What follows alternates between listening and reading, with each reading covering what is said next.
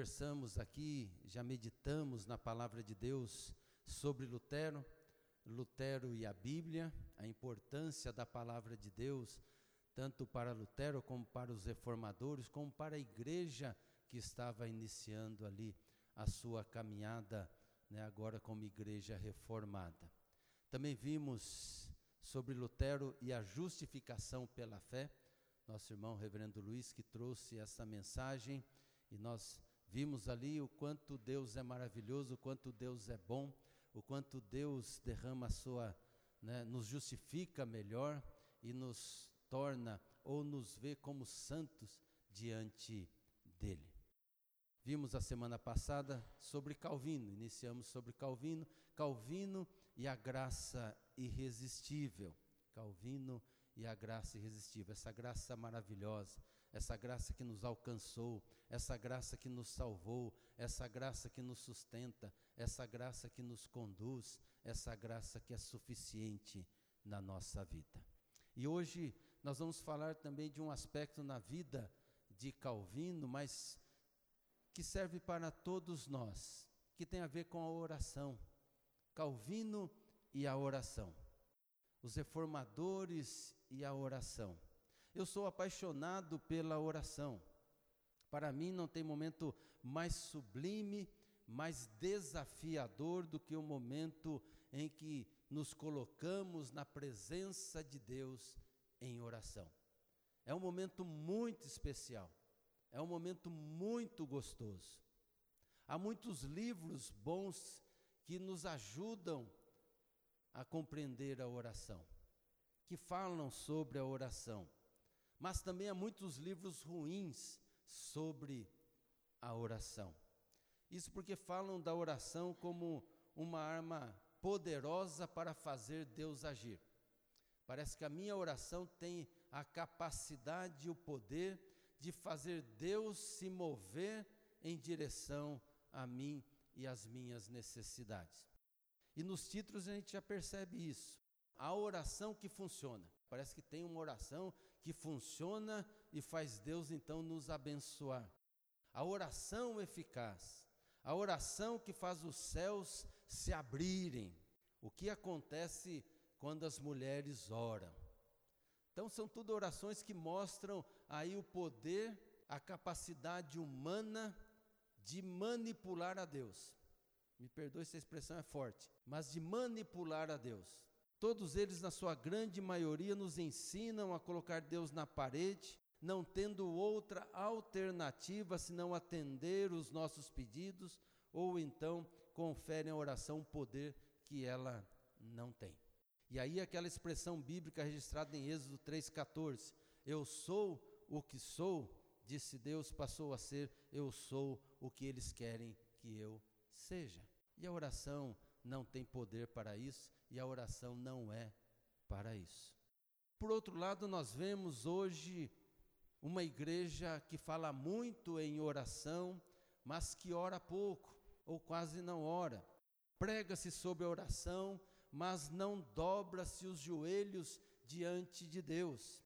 Vivemos tempos em que as pessoas não têm tempo para orar, por justamente não darem o devido valor a esse momento especial que é a oração. Orar virou algo de quem não tem o que fazer, porque temos muitas coisas para fazer e não podemos parar aquilo que estamos fazendo para investir tempo diante de Deus, da presença de Deus. Eu me lembro uma vez que eu estava no escritório pastoral, estava ali tendo meu momento devocional, sempre faço isso pela manhã, né, no primeiro momento, antes de começar as atividades, e eu recebi uma, uma ligação, era no tempo ainda não tinha ainda mensagem, mas era a ligação, recebi uma ligação e perguntando, pastor, o que o senhor está fazendo? Eu falei, eu estou no meu momento devocional, eu estou orando. Ele disse, já que o senhor não está fazendo nada, vamos fazer uma visita comigo? Então a oração ganhou esse sinônimo que você não tem o que fazer. Já que você não tem o que fazer, então ora. É igual uma pessoa perguntou para mim, mas posso orar quando estou tomando banho? Eu falei, claro que pode, não tem nenhum problema. Só que você vai orar porque você não tem outra coisa para fazer. Porque se tivesse, você não estaria orando. A oração é o que tem de mais importante na caminhada cristã. A oração é sublime, a oração é um momento de comunhão, é uma caminhada com Deus. Os nossos dias são marcados pelo ativismo e nós somos essa geração da ação. Não dá para ficar parado orando se temos muito o que fazer, muito o que realizar. E a falta de oração é sintoma e não a causa, porque a causa muitas vezes é a frieza espiritual, é a ausência de amor e comunhão com Deus de gostar, de sentir prazer em estar na presença de Deus. Portanto, falta esse desejo de caminhar com o Senhor, ouvindo e respondendo, pois a oração é sempre uma resposta a Deus. Primeiro Deus fala, e aí nós respondemos a Deus. Talvez muitos deixaram de orar porque não estão ouvindo a Deus, deixaram de caminhar com Jesus, deixaram de ouvir aquilo que Deus tem a nos falar. E é claro que a ação se faz necessária, mas nós precisamos ouvir a orientação de Deus para agirmos corretamente. E nessa série de mensagens sobre a atualidade dos reformadores, faz-se necessário ouvirmos o que eles falaram sobre a oração, especialmente Calvino, João Calvino. Para Calvino, a oração não poderia ser realizada sem disciplina. Precisamos de uma disciplina, e assim ele dizia: se não fixarmos certas horas do dia para oração, ela escapará facilmente da nossa memória, ou seja, outras coisas tomarão o lugar dela. E para isso Calvino escreveu algumas regras, e eu quero citar apenas quatro. A primeira é um senso sincero de reverência. Precisamos estar com o coração disposto para uma profunda e sincera oração ao Senhor. A segunda regra é um senso sincero de necessidade e arrependimento. Devemos buscar a Deus em oração com súplicas e arrependimento, sabendo que somos pecadores, pecadoras, mas que Deus nos ouve e nos atende em nossas petições. A terceira regra é um senso sincero de humildade e confiança em Deus. A verdadeira oração exige que nós confiemos somente na Sua misericórdia, para recebermos bênçãos espirituais, bênçãos temporais, lembrando sempre que a menor gota de fé é mais poderosa do que qualquer incredulidade. E a regra final é ter um senso sincero de esperança confiante. A confiança de que as nossas orações serão respondidas, não surge de nós mesmos, mas do Espírito Santo que habita em nós, que age em nós. Calvino, um profundo estudioso da palavra de Deus, conhecedor das sagradas escrituras, aprendeu que a Bíblia é um livro de orações. Um livro de orações. E nela nós encontramos orações e orações. Ou seja, orações que agradam a Deus mas encontramos também orações que desagradaram a Deus. E por isso, nesta manhã, eu convido vocês a lerem comigo dois textos da palavra de Deus. Dois textos que vamos meditar sobre a oração. São duas orações que nós vamos estar lendo, que estão registradas nas Sagradas Escrituras. Gênesis 28, do versículo décimo ao versículo 22, a primeira oração. Jacó saiu de Berseba a fim de ir para Arã. De tardinha, ele chegou a um lugar sagrado e passou a noite ali. Pegou uma pedra daquele lugar que, para servir como travesseiro e se deitou ali mesmo para dormir. Então Jacó sonhou e ele viu uma escada que ia da terra até o céu e os anjos de Deus subiam e desciam por ela. O Senhor Deus estava ao lado dele e disse: Eu sou o Senhor, o Deus do seu avô Abraão e o Deus de Isaque, o seu pai. Darei a você e aos seus descendentes esta terra onde você está deitado. Os seus descendentes serão tantos como o pó da terra. Eles se espalharão de norte a sul, de leste a oeste, e por meio de você e dos seus descendentes eu abençoarei todos os povos do mundo. Eu estarei com você e o protegerei em todos os lugares aonde você for. e farei com que você volte para esta terra. Eu não o abandonarei, disse o Senhor, até que cumpra tudo o que eu lhe prometi. Então Jacó acordou e disse assim: De fato, o Senhor Deus está neste lugar, e eu não sabia. Aí ficou com medo e disse: Este lugar dá medo na gente. Aqui é a casa de Deus, aqui fica a porta do céu. Jacó se levantou bem cedo, pegou a pedra que havia usado como travesseiro e a pôs de pé como um pilar. Depois derramou azeite em cima para dedicá-la a Deus. Naquele lugar havia uma cidade que antes se chamava Luz, mas Jacó mudou o seu nome para Betel. E ali Jacó fez a Deus a seguinte oração: Se tu fores comigo e me guardares nesta viagem que estou fazendo, se me deres roupa e comida, se eu voltar são e salvo para a casa do meu pai, então tu, ó Senhor, serás o meu Deus. Esta pedra que pus como pilar será a tua casa, ó Deus, e eu te entregarei a décima parte de tudo quanto me deres. A segunda oração se encontra lá em Gênesis 32, de 1 a 12, e diz assim: Jacó estava continuando a sua viagem quando alguns anjos de Deus foram encontrar-se com ele. Quando Jacó os viu, disse: Este é o acampamento de Deus, por isso pôs naquele lugar o nome de Manaim. Jacó mandou mensageiros para a região de Seir, também chamada de Edom, a fim de se encontrarem com Esaú, a lhe darem e lhe darem esta mensagem: Eu, Jacó, estou às suas ordens para servi-lo. Durante todo esse tempo morei com Labão. Tenho gado, jumentos, ovelhas, cabras, escravos e escravas.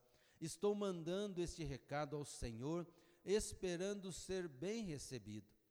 Os mensageiros voltaram e disseram: Estivemos com Esaú, seu irmão. Ele já vem vindo para se encontrar com o Senhor e vem com quatrocentos homens. Quando Jacó ouviu isso, teve muito medo e ficou preocupado.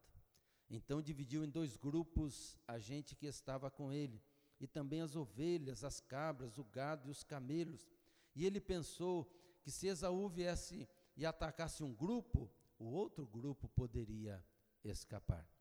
Depois Jacó fez esta oração: Ouve-me, ó Senhor, Deus do meu avô Abraão e de Isaque, o meu pai.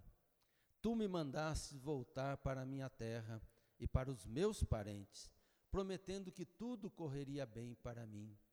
Eu, teu servo, não mereço toda a bondade e fidelidade com que me tens tratado. Quando atravessei o rio Jordão, eu tinha apenas um bastão e agora estou voltando com esses dois grupos de pessoas e animais. Ó oh, Senhor, eu te peço que me salves do meu irmão Isaú. Tenho medo de que ele venha e me mate também as mulheres e as crianças. Lembra que prometestes que tudo me correria bem e que os meus descendentes seriam como a areia da praia, tantos que ninguém poderia contar. Palavra do nosso Deus. Dois textos, duas orações, percebemos neles qual a oração que agrada a Deus e a oração que Deus abomina. As duas orações foram feitas pela mesma pessoa só que entre uma oração e outra decorreram 20 anos. 20 anos. Tempo de experiência com Deus, de conhecimento de Deus, de amadurecimento de Deus. Vamos meditar sobre essas duas orações e fazer uma ponte para os nossos dias e ver também quais as semelhanças entre elas. A primeira oração registrada em Gênesis 28 mostra um Jacó ainda jovem, passando a sua primeira noite fora de casa. E por que, que ele estava ali? Porque ele estava fugindo do seu irmão Esaú. Havia com a sua mãe conspirado e havia enganado seu pai Isaque, recebeu a bênção no lugar do seu irmão Esaú, e seu irmão ficou tão irado que prometeu matá-lo, acabar com a vida dele. E ele, orientado pela sua mãe, então ele sai em fuga para ir para a casa do seu tio. E ele para neste local e ali ele dorme, ali ele tem esse sonho. Ele estava com medo, ele estava ali aflito. O destino de Jacó era a casa do seu tio, e ele, assustado, porque era um jovem inexperiente, provavelmente com vergonha do que tinha feito, sem saber aquilo que lhe esperava lá na casa do seu tio, ele faz essa oração, ou a seguinte oração: Se tu fores comigo, se tu fores comigo e me guardares nesta viagem que eu estou fazendo, se me deres roupa e comida, se eu voltar são e salvo para a casa do meu pai, então tu, ó Senhor, será o meu Deus. E assim vai a oração, ele colocando para Deus. E aqui nós vemos uma oração de um jovem amedrontado, inexperiente, que não conhecia Deus, que não sabia quem era Deus, o Deus do seu pai, o Deus do seu avô, Abraão. Um jovem que se prepara para enfrentar a vida, para enfrentar né, uma das mais duras é, é, viagens que estavam fazendo, porque era uma viagem de fuga, não era uma viagem de férias, uma viagem gostosa.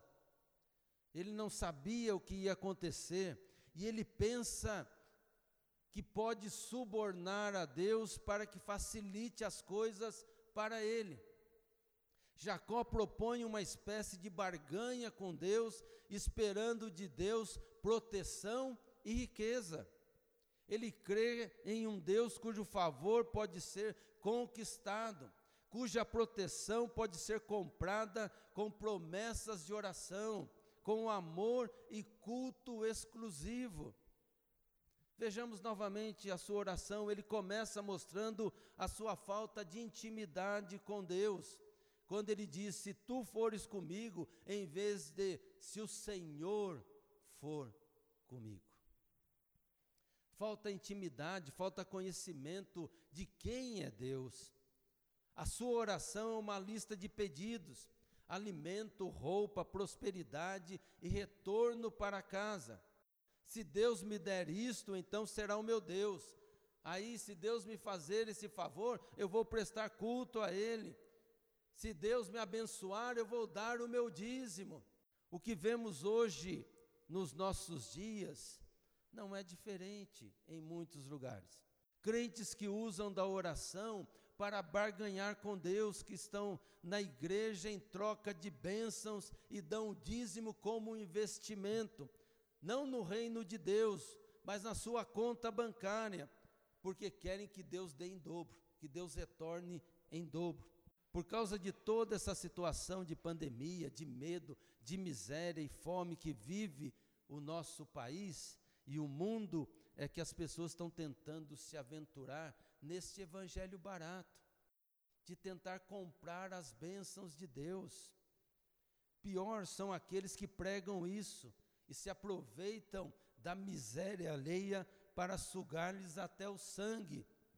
Eu lembro até hoje no hospital de tratamento as pessoas com HIV AIDS, e quando as pessoas recebiam ali o, o, o teste, o diagnóstico que estavam contaminadas com o vírus HIV, eu sempre participava junto com assistente social, com a Leda, e é aquelas pessoas, o chão sumia, as pessoas ficavam desorientadas, elas ficavam realmente com muito medo, parece que estavam recebendo um atestado de óbito em vida porque era assim que era tratada a AIDS naqueles dias. E eles saíam dali e haviam igrejas ali, ficava no centro ali o hospital, e eles entravam nessas igrejas e depois vinham me relatar e falando, pastor, Deus cobra agora a bênção porque eu saí daqui desorientado e eu cheguei, entrei na igreja, fui procurar ali um abrigo, fui procurar ali uma oração, fui procurar ali algo que pudesse é, sustentar a minha vida, e a primeira coisa que eu recebi foi um envelopinho dizendo: faça a sua contribuição, e aí nós vamos orar para que Deus cure a sua vida. O povo que vai muitas vezes com essa fé sincera, buscando isso, mesmo sem entendimento quem é Deus, esses eu respeito muito. Mas essas lideranças não têm o meu respeito. E elas são aquelas que Jesus vai dizer: Não os conheço, vós que praticais a iniquidade. E sabe quem são esses? São aqueles que ficam enganando o povo com correntes de oração, dizendo que no final das sete semanas vai receber a bênção almejada. E se quebrar um elo da corrente, não recebe a bênção, porque Deus faz bico. Porque Deus é um Deus né, que, é, sabe, é todo melindrado. Se você quebrar a corrente, pronto, Ele não vai te abençoar.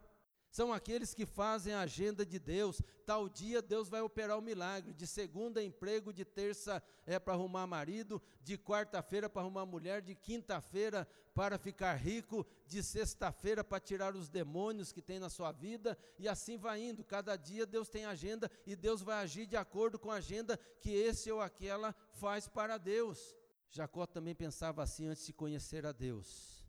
Ele quis fazer também essa negociata com Deus ele quis barganhar com Deus, ele quis subornar a Deus.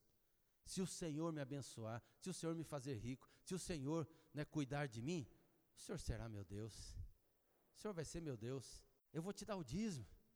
É só o Senhor me abençoar, fazer eu prosperar. Ó, está garantido o meu dízimo. Está garantido. Eu fico muito indignado com isso, irmãos e irmãs. O meu ministério nunca foi somente dentro da igreja. E eu já lidei com muita gente, muita gente foi enganada. Muita gente que naquela época usava passe de ônibus e dava passe de ônibus. Mulheres que voltavam para casa a pé, chegava tarde em casa, apanhava do marido por conta desses. Eu já vi gente morrer por causa da AIDS lá, mas morrer por conta dessas promessas de querer subornar a Deus. Então não, não alivio para esses não, me perdoe, mas eu não alivio para esses. Para o povo, sim. O povo vai lá, o povo vai acreditando, o povo vai com fé. Mas aqueles que estão à frente, não, eles sabem muito bem o que estão fazendo e o quanto estão enriquecendo as custas da miséria do povo. Reconhecimento da soberania de Deus. As bênçãos de Deus não estão à venda e Jacó teve que aprender isso. Jacó passa 20 anos na casa do seu tio Labão casa com as duas filhas de Labão. Ele tem muitos filhos, trabalha igual a um escravo e consegue acumular até bastante coisas. Mas chega a hora de voltar para a casa do seu pai. E Jacó pega as suas duas esposas, seus filhos, seus criados, rebanhos e começa o retorno para casa. Chegou no mesmo lugar onde orou há 20 anos atrás. Novamente ele está ansioso, está com medo. Novamente, ele está ali sem saber direito o que fazer, porque ele sabe que vai ter que se encontrar com o seu irmão. E ele não sabia como é que estava ali o seu irmão, porque o seu irmão havia prometido matá-lo. E ele fica com medo disso.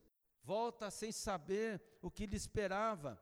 Foram 20 anos longe da sua terra. Também sabia que iria se encontrar com Esaú, que há 20 anos atrás queria matá-lo. E Jacó então ora a Deus, mas agora uma oração diferente da oração que fez 20 anos atrás.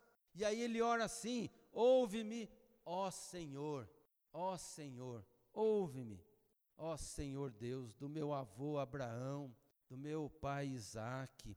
Tu me mandasses voltar para a minha terra, para os meus parentes. Mas o que eu quero frisar aí para vocês: eu, teu servo, não mereço toda a bondade e fidelidade com que me tens tratado. Em outras palavras, a oração de Jacó não é mais uma proposta de barganha com Deus, não mais apresenta uma lista de demandas para o Senhor: alimento, roupa, prosperidade e retorno para casa. Na sua oração, Jacó reconhece que em nenhuma oportunidade Deus pode ser pago por nos abençoar, por nos ajudar, por cuidar de nós. A oração madura de Jacó é de quem realmente conhece a Deus. E quando realmente se conhece a Deus, ora sim. Deus, não tenho queixas a te fazer, nem nada a te oferecer, Já me desses muito mais do que eu tinha direito de esperar. Há apenas uma razão para que eu me volte para ti agora. Eu preciso do Senhor. Estou assustado, tenho que enfrentar uma situação difícil amanhã e não sei se posso fazê-lo sem a tua presença. Deus, certa vez o Senhor me fez crer que eu seria capaz de fazer alguma coisa da minha vida. Ajuda-me então, porque não posso sair disso sozinho. É aquele que confia que Deus está no controle, que Deus é o Deus que ama. Jacó não pede para que Deus mande Esaú embora que diminua a sua força, ou que magicamente faça Esaú sumir da face da terra. Jacó pede a Deus apenas que o torne menos temeroso, mostrando que ele está ao seu lado, que Deus está junto de mim.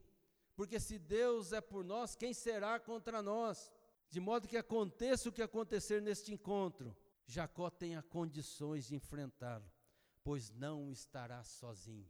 Ainda que eu ande por um vale de sombra e de morte, diz o salmista, eu não temerei. Por que, que eu não temo? Porque eu sou bom, porque eu sou forte, porque eu tenho capacidade, porque eu sou o bambambam bam, bam da igreja evangélica? Não, porque o Senhor está comigo.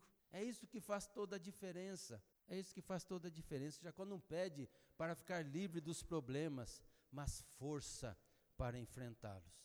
Não estou dizendo aqui que Deus não nos livra de muitas situações de perigo, de muitos problemas na nossa vida. Claro que sim, eu creio num Deus que age. Eu não creio num Deus que fica ali passivo, olhando as coisas acontecerem e largando a gente ao léu da sorte. Não, eu creio num Deus que vem ao nosso encontro. Cristo Jesus mostra claramente isso. É um Deus que vem, é um Deus que age, é um Deus que livra, é um Deus que cura, é um Deus que faz. Eu creio nesse Deus. É um Deus que está no controle e que cumpre a sua vontade. Só que nem sempre isso acontece, nem sempre o milagre acontece. Nem sempre a resolução dos meus problemas acontece quando eu estou orando a Deus. Mas o que eu saio dessa oração é a certeza de que eu não estou sozinho, de que Deus está comigo. E se o Senhor está comigo, eu posso enfrentar toda e qualquer situação, porque nele eu sou mais do que vencedor. Ele me garante isso. Deus não está à nossa disposição. Deus não é nosso empregado. E nós temos que reconhecer sempre, como Jacó, que é pela misericórdia e amor de Deus que nós temos sido abençoados. E não porque simplesmente oramos e vamos na igreja ou damos o nosso dízimo. A gente é abençoado porque Deus é amor, porque Ele me ama, mesmo sabendo que eu sou pecador, mesmo sabendo que eu sou falho, mesmo sabendo que eu sou limitado, mesmo sabendo que eu não tenho capacidade para fazer muitas coisas. Mas Ele continua me amando, continua sendo bom, continua sendo Deus, sempre, em todo momento. Não é a nossa oração que faz Deus agir em nosso favor, mas creia nisso, é o amor incondicional de Deus por você, é que faz com que Ele haja em seu favor porque Ele nos ama. Seja sincero, seja sincero aí, fale para você mesmo, consulte o seu coração. Você ora tanto quanto deveria orar?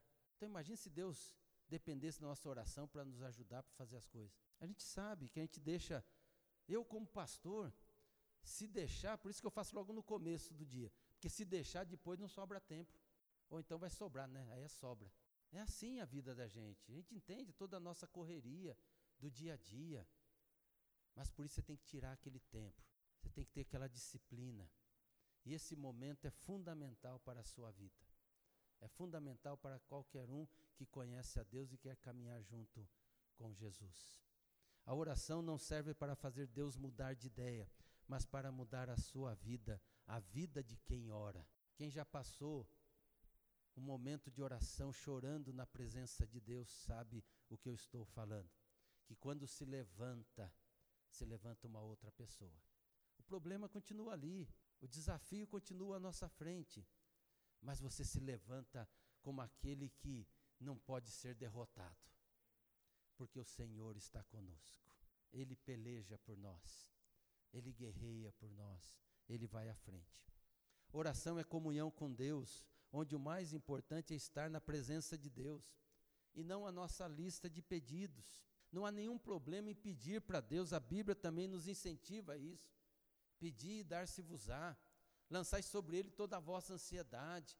Ou seja, Deus nos convida a colocar sobre ele todos os nossos pedidos, todas as nossas aflições, então não há nenhum, nenhum problema em você pedir a Deus. O que eu quero é que haja essa reflexão diante da palavra de Deus. Se a pauta da sua oração é a confiança de que Deus sabe das nossas necessidades e já está agindo, ou é a nossa ansiedade? Porque muitas vezes é a minha ansiedade que me faz orar e não a confiança de que Deus está no controle.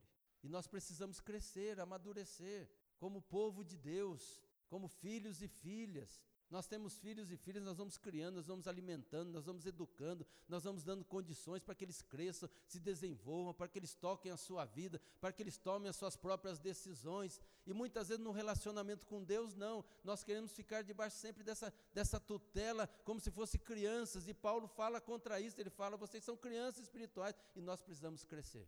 Na qual eu oro sempre a Deus. Quanto mais eu cresço, mais eu oro. Mas a minha oração, ela não é mais pautada ou na maioria das vezes não é mais pautado pela ansiedade, mas pela confiança de que Deus sabe do que eu preciso e necessito. E quando eu coloco diante de Deus, eu coloco com essa fé, na certeza de que Ele está agindo, de que Ele está fazendo. E o meu coração é transformado, o meu coração é acalmado, e eu descanso nas mãos do Senhor. A confiança que Jesus sabe tudo, e Ele sabe tudo o que a gente precisa. Por isso, Calvino, encerrando, Calvino dizia que a oração nos traz cinco benefícios. Primeiro, uma consciência tranquila. Não vivemos perturbados quando apresentamos diante de Deus todas as nossas necessidades. Se você ora com essa fé, você descansa. Segundo, a certeza de que Deus conhece as nossas necessidades. A oração não nos motiva a crer em um Deus, melhor, a oração nos motiva a crer em um Deus onisciente, que conhece tudo o que nós precisamos. A gente fala que Deus é onipresente, onisciente, onipotente, nós temos que crer nisso de todo o coração. A certeza de que Deus cuida de nós. A oração nos motiva a crer em um Deus que estamos seguros, pois Ele é o nosso refúgio, a nossa fortaleza, o socorro bem presente na hora da tribulação. Quarto, a certeza do amor de Deus. Calvino nos relembra que a oração resulta na certeza do amor de Deus pelo fato de pedirmos a Ele com confiança que Ele nos responderá. E Deus sempre responde. Deus sempre responde. Talvez não seja a resposta que a gente deseja, mas Ele sempre responde. E por último, a certeza da soberania de Deus em relação às nossas necessidades. Quando oramos a Deus, estamos crendo que Ele pode absolutamente suprir o que nos falta, que nos atende conforme as nossas necessidades e não conforme os nossos desejos. É crer que, te, que Deus tem o melhor para nós, o melhor. Orar é nos colocar diante de Deus desnudado, aberto, sem desculpas, confessando e também pedindo, agradecendo e também clamando, sorrindo e também chorando, adorando e também lutando, mas sempre crendo que Deus está no controle, que Deus sabe de tudo, o que você precisa, o que você necessita. Então, como diz Paulo em Colossenses, agonize-se na presença de Deus, sim, mas faça isso na confiança de que Ele está contigo, que Ele está ouvindo a sua oração.